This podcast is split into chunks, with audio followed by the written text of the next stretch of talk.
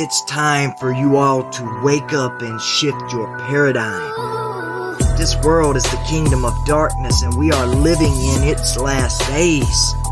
It won't be long before the day of the Lord will come like a thief in the night. The heavens shall pass away with a great noise, and the elements will melt with fervent heat, and the earth and everything therein shall be burnt up. The Luciferian elite have been setting up the New World Order, and now they've established the globalist beast system for the rise of that wicked one and revealing of the man of sin who comes after the workings of Satan.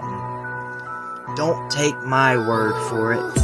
Read the Bible, and you'll know that perilous times shall come in the last days.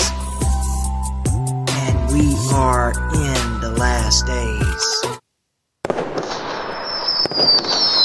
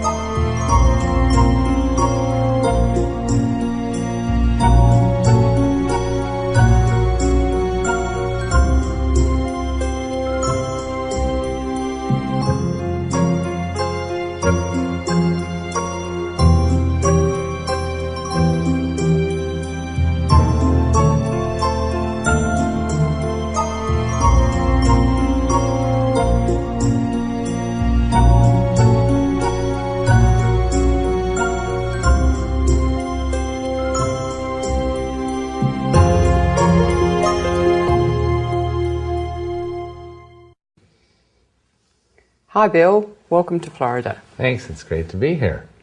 First, please say a prayer to protect us and all our viewers from any reaction we might have to the information we're about to hear and from any spiritual attack. Okay, sure.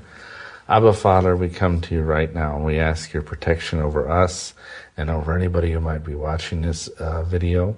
We pray that you would protect us from any kind of uh, danger, any kind of attack. Um, we pray also that the spirit of truth would prevail through all of this. We also ask that no one would be triggered by anything that is being said here, but rather that the spirit of peace would come through. And we, we just ask for all all attacks of the enemy to be bound right now in the name of Yeshua HaMashiach, Jesus Christ. And in his name we pray. Amen. Amen. Before we go into any detail, what's a chronological order of all the groups and practices you did? Well, uh, basically, to start out with, I was raised Catholic, um, Catholic grade school, high school, the whole bit. Went to a Catholic college. While I was there, I was introduced to the occult and witchcraft by some of my professors and fellow students. I got into white witchcraft while I was in college, became a witch priest before I graduated. And uh, then, once I was out in the world, uh, I met my wife. We became a high priest and high priestess together and started covens up and down uh, Lake Michigan and also in Iowa. Then we uh, basically uh, went on and developed, got involved in ceremonial magic, and uh, I got involved originally in Freemasonry. Uh, went through the degrees, became a master mason, um, and at that point more or less at the same time, I also got involved with the Church of Satan for reasons that we'll probably explore later on. Uh, then I got involved in higher levels of masonry. It's called esoteric masonry. And at that point, I had to sell my soul to the devil. Then finally, uh, as we were kind of going down, circling the drain, so to speak, spiritually, because hardcore Satanism, black magic, and all of that, uh, I was also, I at a certain point, I had to go through an initiatory experience and become involved in, involved with vampirism, uh, and then at that point, uh, where I was really at the deepest, darkest part of my life, a lady uh, had sent a check. I'd sent a check rather to Church of Satan, and the lady had sent the check back to me, you know, canceled check and apparently she was a Christian bank officer out there in San Francisco. But it's because she'd written on the check, I'll be praying for you in the name of Jesus. And that started a cascade of events, which first of all bounced me into the Mormon church for five years, which I thought at the time was a Christian church. But then the Almighty used Mormonism to help me come to a saving knowledge of the true gospel, the true Jesus Christ, Yeshua. And at that point, I got born again, and that was in 1984. So that's the short version. Wow. Okay, thank you. yes. Did anything happen in your childhood to influence you to go in a certain direction? Well, I had really good parents. You know, no no issues there, but uh, I I had some experiences. Probably the most prominent one of which was uh, like most kids uh, in my age. I I was born in 1949 we went out trick or treating every year, and that was a big fun thing to do. And nothing really was thought of it as being bad. And uh, one year I was out, I was probably eight or nine years old, and I was walking down the street with my buddy, trick or treating from door to door, and all of a sudden I just felt like looking up in the sky because it was a beautiful October night. And as I looked up in the sky, it seemed like instead of the stars being there, the sky was utterly black and gradually emerging from the blackness were these thousands of leathery creatures. It looked kind of like if you ever been inside of a cave that was full of bats, that's what it looked like. And all these things had little ruby red eyes just blazed out at me. And I'm standing down here on the sidewalk, and I just felt this thrill of evil go through me like their eyes pierced my very soul. And then my friend who'd kept on walking, he says, Hey, Bill, what's going on? Come on, you know, want to get more candy. And I looked at him and I looked back up in the sky. It was a normal evening sky again. But I think at that moment I was touched by the spirit of evil. And from that time on, I began to get more and more. I became fascinated with like haunted houses and ESP and UFOs and all these kind of things, which in those days were very fringe and, and very weird, but, but I was really interested. And that kind of started everything up. Wow. Do you have any idea why you had that experience and lots of other people haven't had a, an experience like that? Well, I, I mean, I, I, can only speculate, but I think part of it was, is as I said, in those days, nobody really thought of, of it being an issue to go out and, you know, so to speak, celebrate a cult holiday like that. My parents didn't pray over me. They didn't, you know, say, oh, you know, bless you or anything. They just sent me out. And, and I think I was basically walking around in a basically spiritually naked state. You know, I had no protection. And I think there may have been things in my, my background or whatever that predisposed me to that, but I may have just been in the wrong place at the wrong time, you know. Mm, I see. Thank you. And what happened when you were about 12 years old in the North Woods in Wisconsin? Well, every other summer, my folks like to go up to Rhinelander, Wisconsin, which is up in a beautiful area with lots of lakes and everything. And one night they'd gone somewhere and I was alone and we had a cabin right down by this lake. And uh, it was a beautiful night again. And I was just sitting out on the, on the, on the dock enjoying the night. And all of a sudden it was the strangest thing. First of all, I heard this wind, like a mighty wind, but the trees didn't move. And then that ceased. And then the trees started to move and sway back and forth pretty violently, but there was no wind. And the hair kind of stood up on the back of my neck at that point because this is like, this is really strange. And all of a sudden I saw this blackness rise over the horizon. I could see all the way across the lake. And it was like this vast head came up that blotted out the stars. And it rose and rose. And finally I could see that it was a, it was a giant human body that literally bestrode the vault of the heavens. And everything stopped. I mean, all the, the night creatures stopped. I mean, you could hear no frogs, no crickets, no nothing. And you could, I could see these legs go right over me. And, uh, and then the other leg went and, and for a moment you could not even see the stars in the sky. And then as soon as the, the second leg, so to speak, passed, out of sight, and I kind of tried to watch, but there was a kind of a, a hillock behind me and trees, and so it raced it was out of my sight. And at that moment, everything returned to normal, except I, I my heart was just pounding, and I, I, I couldn't even imagine what I had seen. I was only 12 years old, and it was like this great, awesome, dark thing. Wow. Did, did you ever work out later what that was you saw? Well, yeah. After several years later, we, we learned that Wisconsin is sort of notable for having a lot of strange things going on, especially in the north half of the state. And we have, and there's a there's what's called a great old one who's called Ithaqua, or the Windwalker, the Wendigo. And I believe that I was blessed with having a visit from him that night. Wow. Did you um it, did anything ever happen to you while you were a teenager to get you interested in the occult? Well, that probably was the big thing. I, I, as I said, I started getting intrigued by things like, you know, haunted houses, and and when I would when we go on vacation, trips around the country, I'd always think my dad take side trips to places where I knew there was a haunted house. And we had this one house in our in our community where it was the strangest thing. It was what we would call a poltergeist type thing. And one of the girls in our school lived there. And once in a while, these ghosts would have knife fights in the kitchen. that sounds really funny, but they they'd come down in the morning for breakfast, and it was like every knife, you know, because everybody has these little kitchen knives and steak knives sitting out, you know, to, to use, and every knife would be buried in the cabinetry, oh, no. just like there's these two spirits going funk, funk, funk, funk, like that, wow. and there was no explanation for it. The doors were locked. There was no sign of breaking and entering. I mean, it was just like this, and and I, I, kept getting exposed to these weird little things. I mean, nothing really spectacular. I suppose some people think having a knife fight by invisible ghosts in your kitchen was pretty spectacular, but it just was kind of a cumulative thing. I got, and you see, that's the interesting thing is that the the great Christian writer C.S. Lewis has said that the occult awakens within you a spiritual kind of lust that's very akin to physical lust. And once you're exposed to it, once that's awakened, it, it like creates this itch for more and more.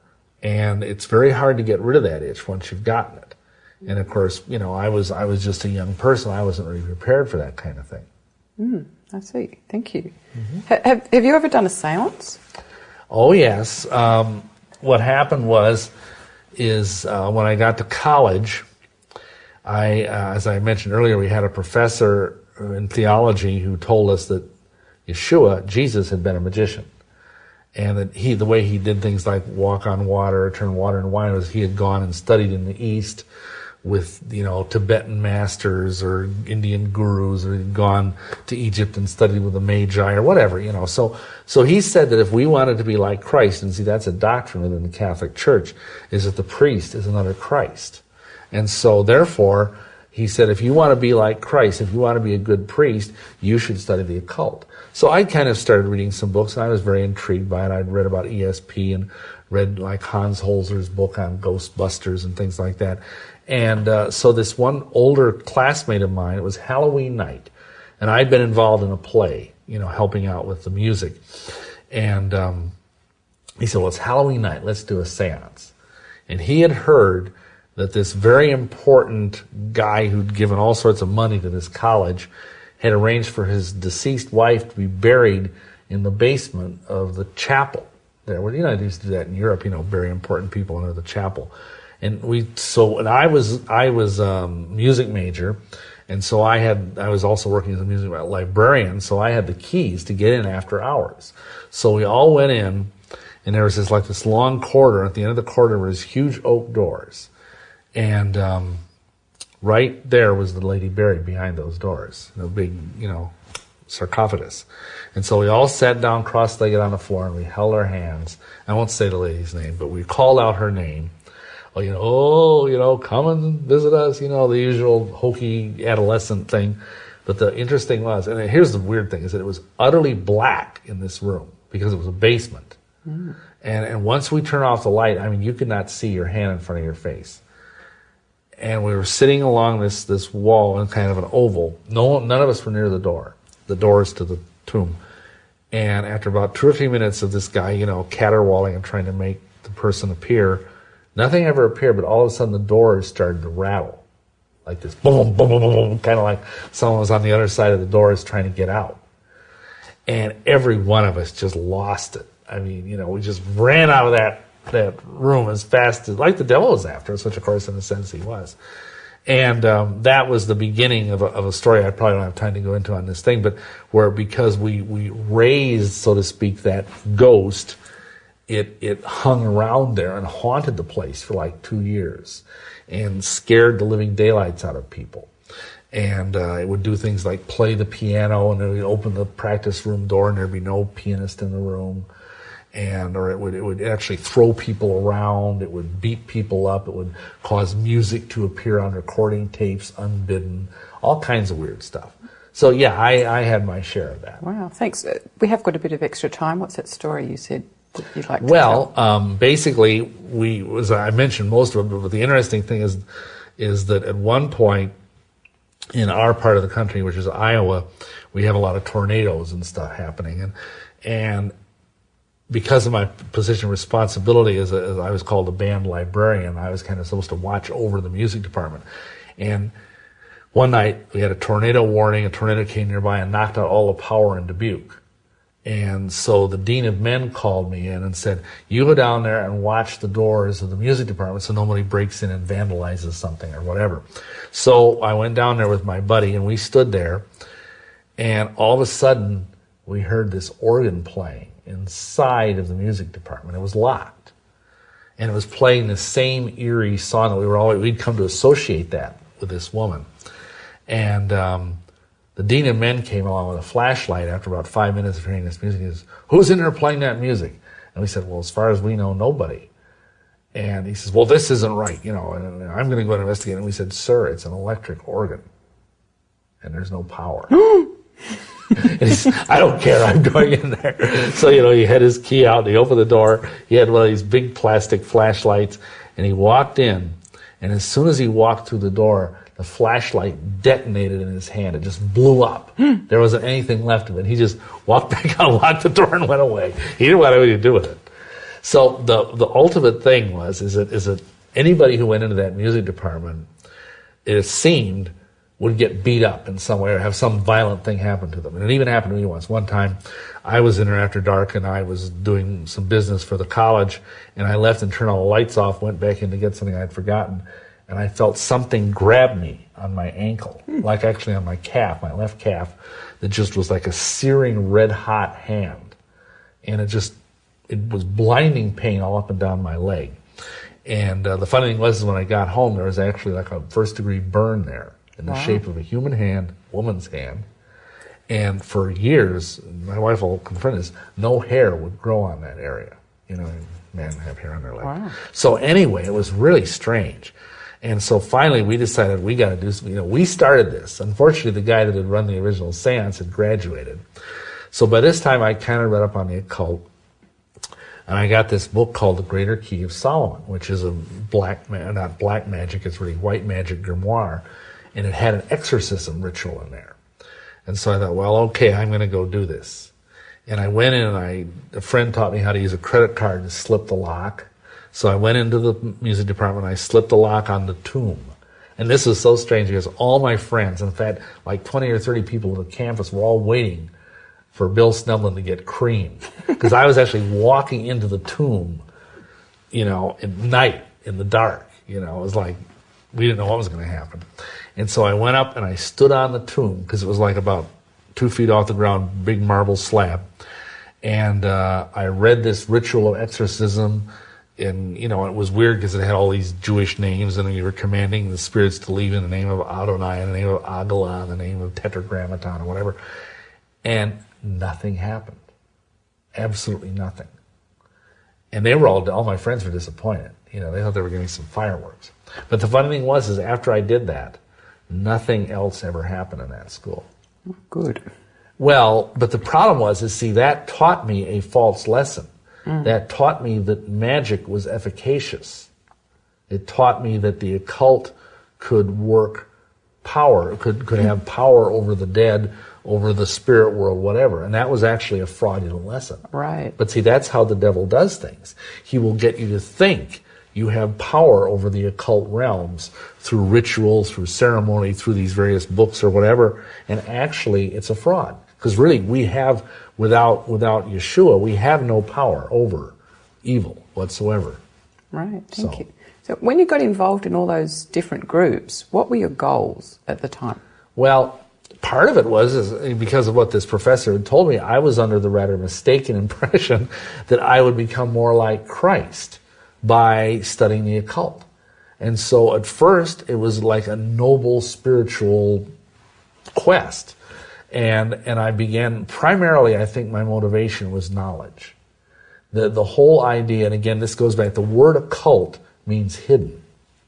Because it's a term that's even used like in, in medicine. They say if you have blood in your stool it can't be seen. It's called occult blood. Anything that's hidden is occult. So hidden knowledge is always seductive everybody wants to know the mystery you know and and that was what partly i wanted i want i knew there was more out there than met the eye in my kind of banal catholic upbringing and i i wanted to know more about the spiritual realm I wasn't really in it for power. That came later. I see. I was in it to get the higher wisdom, you know. Did you ultimately want to be good and help people?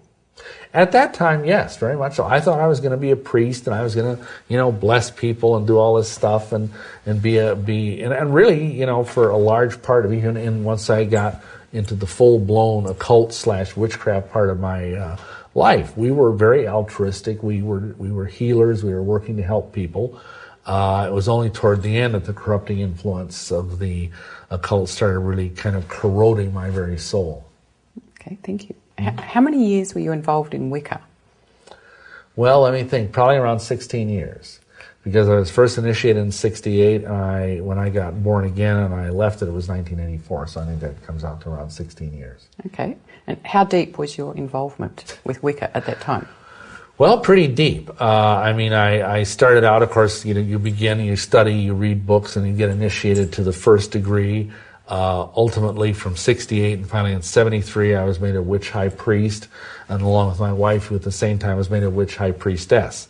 And um, we were pretty deep into it. I mean, we, we I, I, I had a more than 3,000 book library of occult books Wow. and uh, we taught classes. I was a certified astrologer. Uh, I did tarot readings. I was also trained as a medium, uh, what today is called like a trance channeler. We did psychic readings. We practiced ceremonial magic. I mean, you know, talk about been there, done that, bought the T-shirt. Well, that was me. I mean, we both of us were just very, very, you know, we're, we're kind of workaholics. We're kind of compulsive overachievers, and so when we got into this, we got into it with. I mean, there were days even though I had a full time job where I would spend like three hours a day before I went to work practicing, doing conjurations, doing incantations, stuff like that to try and raise, you know, levels of occult power or supposedly improve the world or whatever, you know. So we were very deeply committed. I see. And what was your normal job? Well, I had several of them. Believe it or not, I once I got out of college for for a couple of years, I was a music teacher in a Catholic school because that was my degree. But uh, they I think they kind of got a little tired of me walking around with a pentagram around my neck, and, you know, so they they let me go, and uh, and then I had numerous, basically kind of menial jobs until uh, really after I got saved. I, I never really had a really super duper job. I worked in a foundry for a while. I was a security guard. Um, I worked in, in, for the Milwaukee Sentinel because at this time we were living in Milwaukee as a um, person that went around and filled up the boxes at night, you know, with the newspapers. So uh, that was basically my wonderful career. Okay, thank you. What's the difference between Wicca, witchcraft, and magic? Well, Wicca, it's it's actually the, the it's pronounced witcher really. It's the old Anglo-Saxon word that means bent or twisted originally, but it, it's the origin of our word witch, and and so back in the fifties, when witches started coming out of the broom closet, pardon the pun, uh, they started calling themselves Wiccans because it sounded better, excuse me, than calling themselves uh, witches because witches had a really bad press back then, everybody thought that uh, witches were ugly old hags with green skin and warts and everything. Uh, witchcraft is what a lot of witches do, but not by means any of them, because Wicca is actually a religion. Witchcraft is a technology that some, it's a mental, spiritual technology that some witches use. Most witches, I dare say. But, but witchcraft is, is more or less the same thing as magic except magic is is higher, if you will. Uh, there's what is called low magic and what is called high magic. And typically, most witchcraft is low magic, which is it's kind of like in, in, the Church of England they call about they talk about low church and high church, and the high church is more ceremonial, and the low church is more simple and sort of almost like Protestant. Well, it's the same thing with this. The low magic, which is witchcraft, is usually pretty simple, more akin to what anthropologists would call folk magic, uh, whereas uh, magic is more like ceremonies and wearing fancy robes and very, very elaborate, you know, things where you have to be very literate. You have to be able to read Latin and Greek and all that kind of stuff. So it's, it's, there's a big difference there. The technical definition of magic, which was made by the infamous magician Aleister Crowley, he said, magic is the art of causing change to occur in conformity with will. But I would add to that, because that's a little simplistic, I would add to that without any visible means of doing so. In other words, I can move a pencil across a table, and I've caused change to occur in conformity with my will, but that isn't really magic. If I could move that pencil without touching it, that would be magic. Okay, and how are you spelling magic? Well, that most ceremonial, serious magicians spell magic the old English way with a K on the end, M-I-G, M-A-G-I-C-K, to distinguish it from stage magic, prestidigitation, pulling rabbits out of hats. Okay, thanks. So a lot of people believe that the power of witchcraft is imaginary. What do you say about that? Well, in a sense, they're right. Um, witchcraft, as in its power, as they're thinking of it, is imaginary. But instead of the, the witches believe magic comes within them, or that it comes from being at one with the earth and at one with the sky and this kind of pantheistic thing where, you know, kind of like the Force in Star Wars, you know. But actually, there is a real power in witchcraft, but the power comes from the demonic realm. If you say, you know, if you if you give yourself over to these gods, these ancient gods, and say, I'm going to serve you, what they don't realize is that behind those those gods are a mask, and behind those masks is the demonic, ultimately Satan himself. And so when you do something magical, I did many things that were apparently at least a very vast coincidences, at least, if not downright miraculous at most. And uh, they were done by the power of demons. Okay, and how do you know that? Because a lot of people who maybe are into witchcraft mm-hmm. are going to say, well, that's not true. Well, let me give you an illustration. Um, this, this, a friend of mine, colleague in the ministry, was on a radio show, and he was talking about this very subject. And a witch high priest called up and challenged him with the very question you asked. He said, Well, I don't believe my powers come from demons. I believe my powers come from the, the sky god and the mother goddess. And my friend said, Okay, here's what I'm going to do. I'm going to pray right now in the name of Yeshua, Jesus Christ, that all the demons in you that give you the power to do these things will be bound for one week until you come to your senses.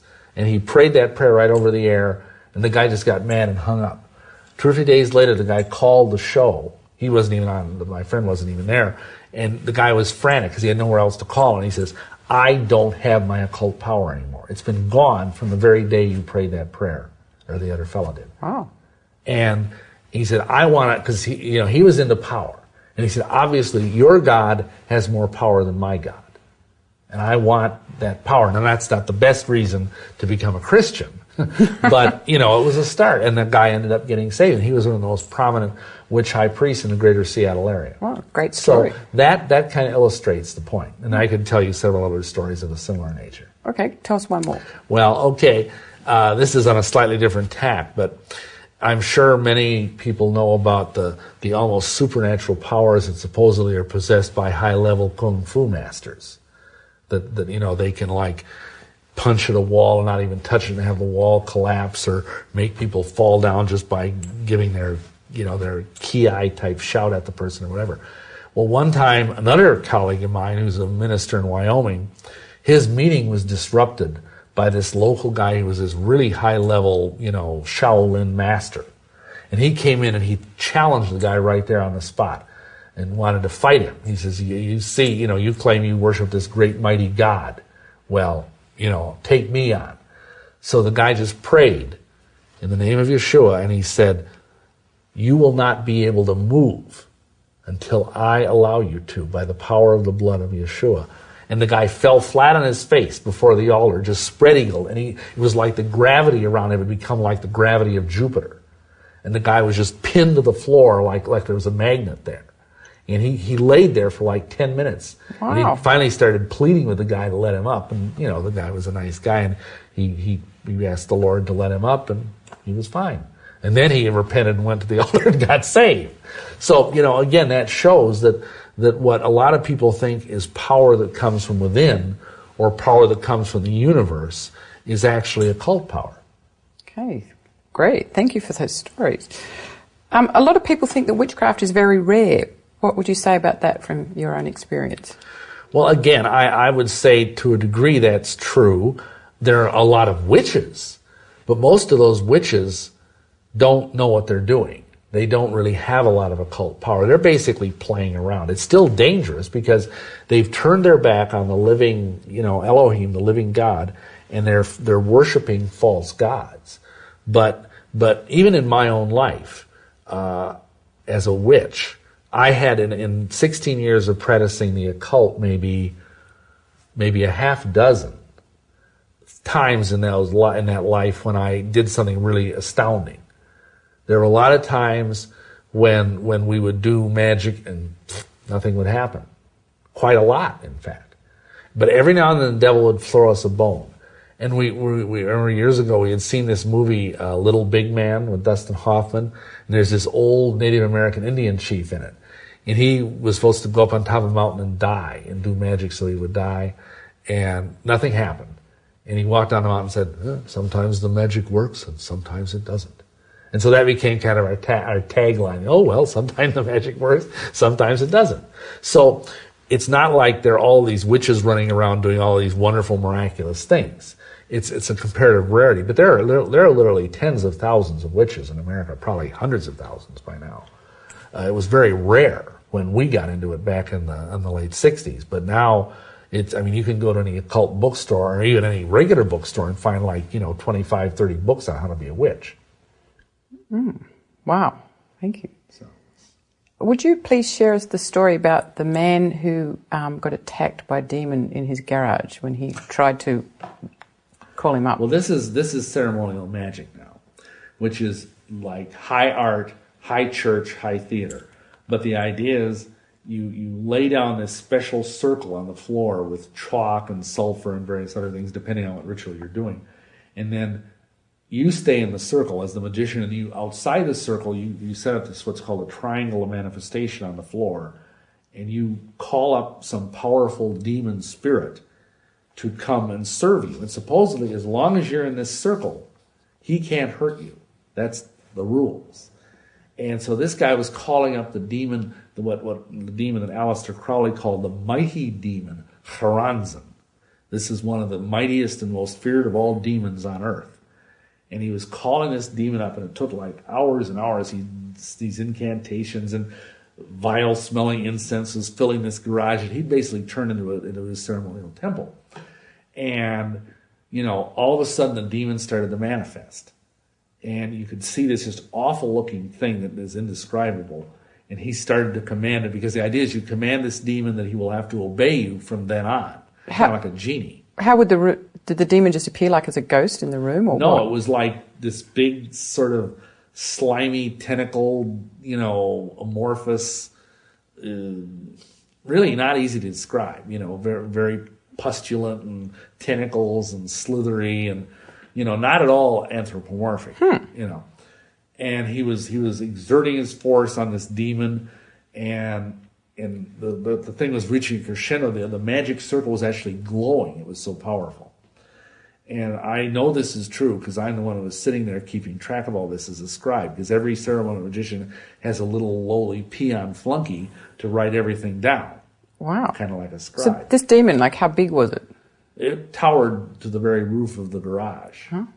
And all of it, and it's because I was sitting in what they call a neutral triangle, so the demon didn't mess with me. And, and was it like solid, or could you sort of see through it? It was sort of amorphous. But see, the ideal is is that is the more incense you burn, and the more blood you shed, the demon draws substance from this. This is what's called the material basis in ceremonial magic. So the more incense the guy burned, the more easily you could see the demon. Hmm. Well, finally, just when this thing is reaching crescendo, all of a sudden the phone rang. And the guy reached out of the circle to answer the phone, and instantly the circle vanished, and he vanished. Just in a flash of sulfur. And the funny thing was, there was no phone in the room. Ooh. That's how tricky these demons can be. And I went in and I told the guy's wife, widow, and and you know she was also into this. She was a witch, a witch and a sorceress, and she was just sort of philosophical about it. You know, know well, you know, it happens. Obviously, she was very upset, but you can't call the police and say a demon kidnapped my husband and carried him into the abyss. You know, they don't really have jurisdiction there. So um, that illustrates that even though people think this is either you know fun stuff like Harry Potter or it's it's like you know, just just even not even real, it can be very real. Now, I'm not saying that happens every week, that kind of thing. It probably doesn't.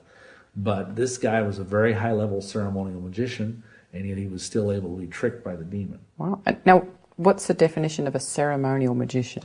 Well, that's like ceremonial magic is the highest form of magic. And it's where you have to learn long, elaborate, some rituals, like we did one ritual called uh, The Sacred Magic of Abramelin the Mage that took six months of preparation. Wow. And every day you have to go through purifications and and many of your your viewers probably have heard the, the magic word abracadabra. Yeah, sure. Well, that came from that. That's a word on a magic square from the sacred magic of Abramelin the Mage, and and that usually they involve robes and incense, and you have to wear certain colored robes and certain colored candles, and you have to have wands and swords and you know all kinds of stuff. It's very it's not something that a, that a, person who didn't have a lot of money would want to do, and and usually it involves either invocation or evocation. Invocation is where you believe you're calling on something higher than yourself, like an angelic being. These people believe that they can call upon angels and command them, which of course is, you know, horsepucky. Hmm. that's what they believe. Now, an evocation is where they call on something that's lower than a human being, like a demon, an elemental, an elementary, or something like that, and command them to serve them. And like that particular um, book that I was talking about, it would have all these talismans that were you draw on parchment that would be like magic squares, except they'd have letters in them and like a, a talisman to find treasure, or a talisman to, to have a woman fall in love with you, or a, or a talisman to be able to fly through the air. And you would have, you would get conversation and knowledge with your HGA, your holy guardian angel. That was the ultimate goal of this. And the holy guardian angel would touch these different talismans and empower them so then you could find treasure or fly or whatever it happened to be. So we went through all of this stuff, just months of it. And we did the ritual, and then of course we had all these talismans, and none of them worked. Okay, does that mean there's something wrong with guardian angels? No, there's nothing wrong with guardian angels. This is just a construct that, that they come, because you've got to realize these people that came up with this stuff in the Middle Ages, that's where most ceremonial magic originated, was between like the 1200s, 1300s, 1400s, 1500s. Uh, they lived in fear of their lives because if they were found, the Catholic Church, which was really the only church in those days, would burn them at the stake. And so they made their stuff sound very Christian. Oh. They used ah. like biblical. I mean, if you were to read some of these things, you would think you were reading like there. There might be psalms. There might be long passages where the where the person is addressed either in the name of the name of God, you know, like Yahweh or, or you know El Elyon or Adonai or something, or whatever. And and so they were made to appear to be very holy and very sanctimonious and, and they were often written in Latin, which was, of course, the sacred language. So uh, the, the problem is that they did that to mask the fact that they were actually trafficking with dark forces.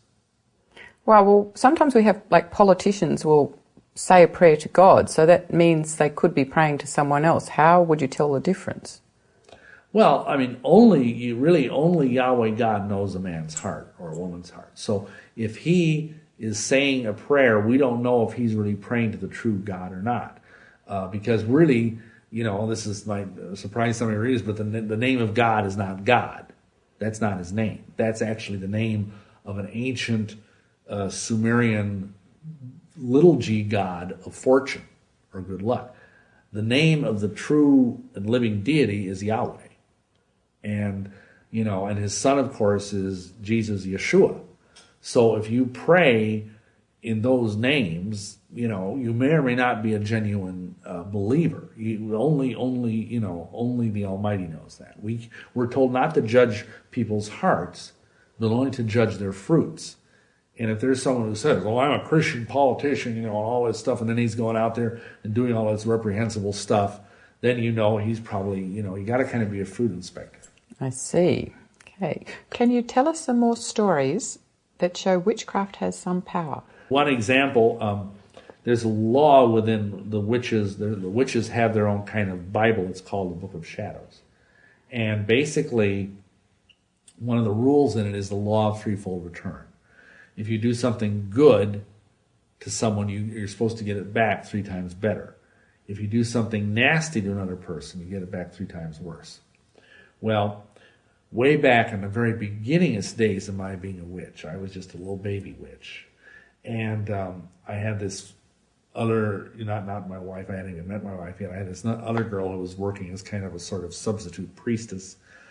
And I bought her a set of what are called bigghes, which is the word for the witch jewels. And it's like a special necklace and crown and all, and they're very sacred kind of like it's sort of like a bargain basement version of the crown jewels in the Tower of London, if you will. And, and because every head of a coven is actually a queen, she's a witch queen. And anyhow, this girl had a friend who was not really a very good friend, and she came in and while the girl wasn't looking, she stole those things and pawned them, those jewels. They weren't even very expensive, you know, but but it was the idea that this girl stole something from the goddess. Well, because of this law of threefold return, within 24 hours, this young lady, who was only like 19 or 20 years old, fell down two flights of stairs, broke her back, and was paralyzed from the waist down, as far as I know to this day.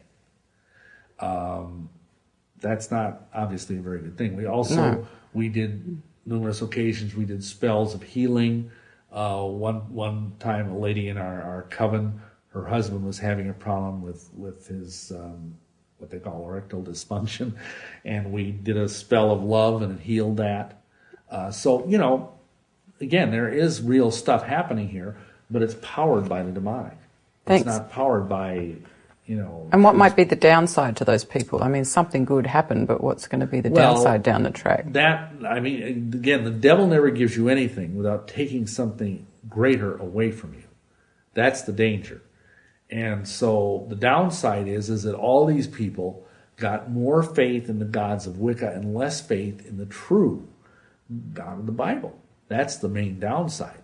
They were more and more deeply deceived. Now here's the funny thing, you should ask that. Without saying any names, this this fellow who had the problem. Once that spell was done, within about a year and a half, he was running around cheating on his wife. his wife didn't know about it. Oh. And he ended up finally, and she was the sweetest young lady. And he finally ended up divorcing her and marrying some like, you know, 17 year old chick who was like, you know, 10 years younger than his wife, kind of a typical. It was like he was having a midlife crisis and he wasn't even 29 years old. Um, so that's an interesting w- illustration of how this kind of thing can backfire on you. He ended up with sort of a case of permanent priapism. Oh, thank you. Can you tell us another story to show how the power of Jesus is greater than even all these other powers? Well, when I had gone on, and we're kind of getting ahead of ourselves here, and, and several years after this time, I had gotten involved in Satanism. And um, I met a guy who was the one of the highest ranking Satanists in the whole Midwest, and he was treat, teaching me. And an interesting thing happened. A lady, a guy, I should say, came and paid this fellow, I think it was 500 bucks to kill his ex-wife by a magical curse. In other words, he put out a psychic hit on his ex-wife because he wanted custody of the kids. Not a very nice guy. And he paid us this money, and he had this fellow ask me to help out with a curse. And so we got out and we started doing curses. Nothing worked. Nothing worked. In fact, we'd send out these power. We even did what's called in voodoo a grand envoûtement, which is one of the great, most powerful curses you can level against someone. Nothing. The only thing that happened is that upon numerous occasions, these these demonic forces we would send out against this woman would come back and beat the tar out of us. It was like they would come back and we'd get hit with horrible things, you know, like asthma attacks and seizures and whatever. And later on, I found out that this guy that had, that had uh, made the contract, he was a the son of a preacher, and his wife was a Christian. Now, obviously, this guy wasn't much of a Christian, but his wife was still walking with the Lord, and she was protected by the blood. And so everything we threw at her just bounced right back. Just no matter what we did, it just did not work. And of course, since we got saved, we've had I, we've got so many people mad at us. We got the Mormons mad at us, the Masons mad at us, the witches mad at us, the Satanists mad at us. We've got so many people cursing us. We have to you know kind of like you know keep a phone book full. And yet, 99% of this stuff never gets through because we're protected. You know, it's kind of funny. The Hebrew word for blood is dom. And I tell people, we're under the dome. like kind of like a, the force field that's around us that protects us by the power of the living God. Great. What can you say about the light? Since so many people think if there's a demon or a bad thing, that they'll just send it to the light and that solves all problems. Well, we were taught that as, as spiritualist mediums because both my wife and I were ordained as, as spiritualist uh, ministers and mediums. Oh, you just, if you see a spirit coming, you just say, oh, do you stand in the light? Or like you say, if it's a bad, oh, I just send it to the light. You know, well, people forget that light is like, it's neutral. I mean, and Lucifer himself, the name means light bearer. He's called an angel of light in Paul's epistle to the Corinthians. So light in and of itself, mean, there can be a false light. And that's the problem. You know, when you, you know, I know when I went through the Luciferian initiation, maybe we're getting ahead of ourselves here, but it was like this searing, blinding light came into my brain, just like someone pouring molten light, molten lava into my mind and it blinded me. I mean, even though I had my eyes closed, the light was so bright it was like the incandescent light of a thousand suns. And that was my illumination. That was my enlightenment with the light of Lucifer. So I had all the light you could possibly want. I felt like my brain had a suntan by the time we were done. But I knew nothing. I was in spiritual darkness. So sometimes, you know, the, the illusion of light is actually the deepest sort of darkness and it's much more it's much more efficacious to challenge an evil spirit in the name of Yeshua, Jesus Christ, and you know command it to obey and to ask, "Do you serve the living God, Yahweh Elohim, King of the universe?" And of course, they have to say, no, I don't. Okay. And then you just send them on their merry way. Do they have love in witchcraft? Pardon me? It, love is that? Oh well, yes. I mean, witches are are. I mean, there, there's a there's an old like wives' tale that says witches cannot love and they cannot cry, but that's that's not really true. Witches are just normal people. They're they're just as normal as Methodists and Baptists and Hare Krishnas and Buddhists. You know, so they can love. Uh, they may not be able to have the kind of unselfish agape love that the Christians have but they can love. They, I mean, I like you know, I love my wife very deeply. I love her a bazillion times more now. But you know, and I know many people who were you know very much in love. But I will also tell you this: Wicca is very hard on marriages. We had we performed quite a few hand fastings, which is the name for a witch wedding, and uh, had many people who were married even before they joined our covens, and not one of those marriages survived except ours. All of the rest of the marriages ended in divorce, which is much higher than the national average. Right. Uh, you make the comment in one of your books that a lot of people go to Wicca because they're sick of organised religion. Does Wicca have any of the problems of organised religion? Well, of course it does, because anytime you have people, you have problems. I mean, like the old joke about, oh, I'm trying to find a perfect church, but if I found the perfect church and joined it, it wouldn't be perfect anymore because I'd be in it. you know, there's no such thing as a perfect anything. But the thing, the difference is, is that Wicca has only really, really Wicca has only been around in any kind of organized way for less than a century.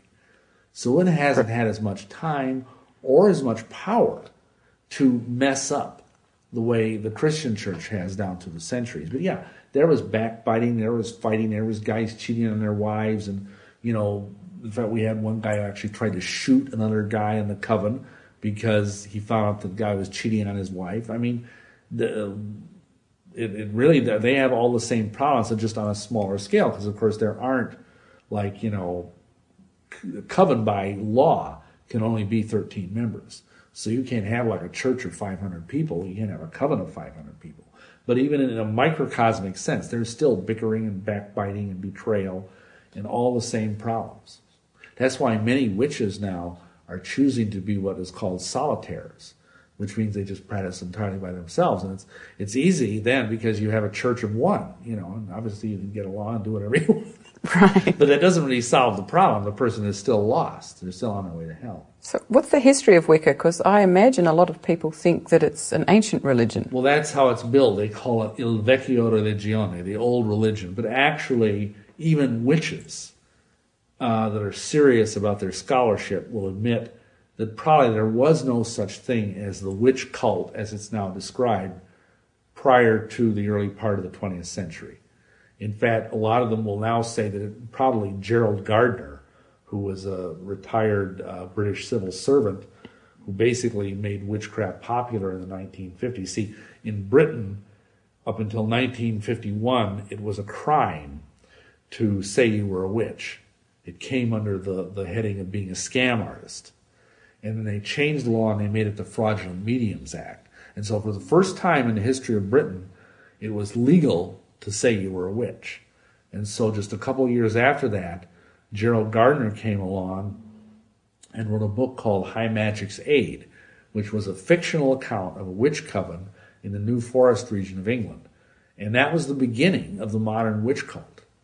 And really, uh, most serious witches will, will tell you you can't really find any trace. Yeah, there were witches before the 1900s, but they weren't the kind of witches that these people want to be. They were basically either they were casting spells and cursing people and doing all sorts of weird junk, or they were herbalists, which isn't there's nothing wrong with being an herbalist, but you know they were just weird old women lived off in the woods and, and gathered herbs and stuff.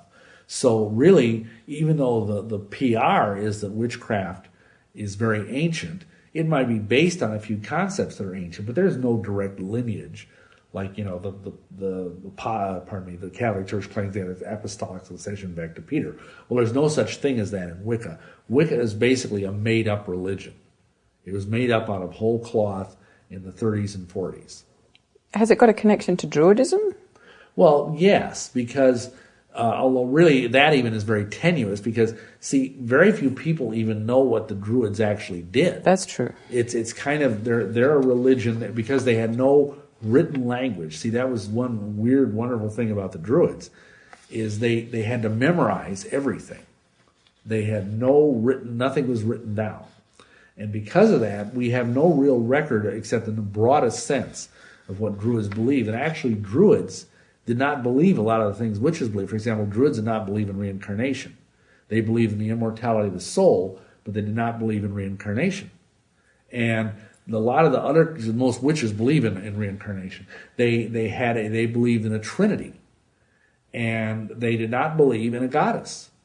A lot of people are astonished at wow. that. So actually, while a lot of witches will claim, "Oh, we're descended from the Druids," and blah blah blah, actually, a lot of the like even just in the last twenty or thirty years, they're coming up with a lot of of new things they've uncovered, like burial mounds, and there's not a lot of evidence that the Druids had any kind of matriarchal goddess figures, except in the most rudimentary sense. Hmm. Thank you. It, a lot of people think that Wicca and modern occultism, it's good to embrace your dark side. Do you think that's a good or bad idea? Um, well, I, I don't think it's a good idea because, I mean, the Bible tells us that we all have a dark side. We all have a sin nature. But the problem is, we don't want to let that out. You know, we want to ask the Lord to come in and transform that by the power of His love. But because, I'll tell you the problem with all this, it all goes back to Carl Jung. Jung was a very prominent psychologist, probably the second most influential psychologist of the 20th century after Freud. And he had this idea of the collective unconscious and the, the idea that all of us had like what he called the shadow within ourselves, which is like this dark, slimy, evil part of ourselves that we don't want want to acknowledge. And Jung taught that part of becoming individuated, which means becoming whole as a person, is embracing that dark side. And it's not a good idea when we know what happened to you know Darth Vader in the Star Wars movies. Eh, you, you don't want to embrace something that's evil. I mean, all of us have parts of ourselves that are not good that we we don't want to acknowledge. What we need to do is give those to, to the Almighty and say, transform these by the power of the love of the Holy Spirit. Not, not embrace them and say, well, it's okay if I want to nurture my, my inner child molester or my inner mass murderer or my inner serial killer. No, you don't want to do that. You want to repent. You want to get right with, with the Almighty. Great, thank you. Mm-hmm. From your own experience, if someone's having thinks they're having bad spells cast on them by someone else, what do you think they should do? Well, first of all, if they're not a Christian, they should get born again. But beyond that, assuming they are a Christian, and we, we get letters like this just about every day of the week because everybody knows I'm an ex witch. And essentially, we tell people, well, first of all, be sure you're walking closely with Yahweh God. Be sure you're not in any kind of sin. Because typically, if you're a faithful believer and you're under the blood, nothing was going to touch you unless, like, you have a rare situation like with Job, you know, where Yahweh basically said to the devil, okay, you know, go ahead and do something for my greater glory. But that's not common. And um, so I tell them, first of all, be sure your own house is in order. And second of all, if if if there things are still getting through, then you need to do some aggressive warfare praying. You need to be sure you're putting on a full armor of God according to Ephesians 6:12 and following. You need to be sure your land is prayed over, your your house is prayed over, that you've consecrated yourself and, and your family, your kids to the service of Yahweh God. And and that usually helps, you know, basically wipe out all of that. Good. So that's the number one. I mean, you know, some there are some rare cases where it persists beyond that. And then there's more detailed stuff. We go into that in one of our books, Blood on the Doorpost. Okay, excellent. Thank you.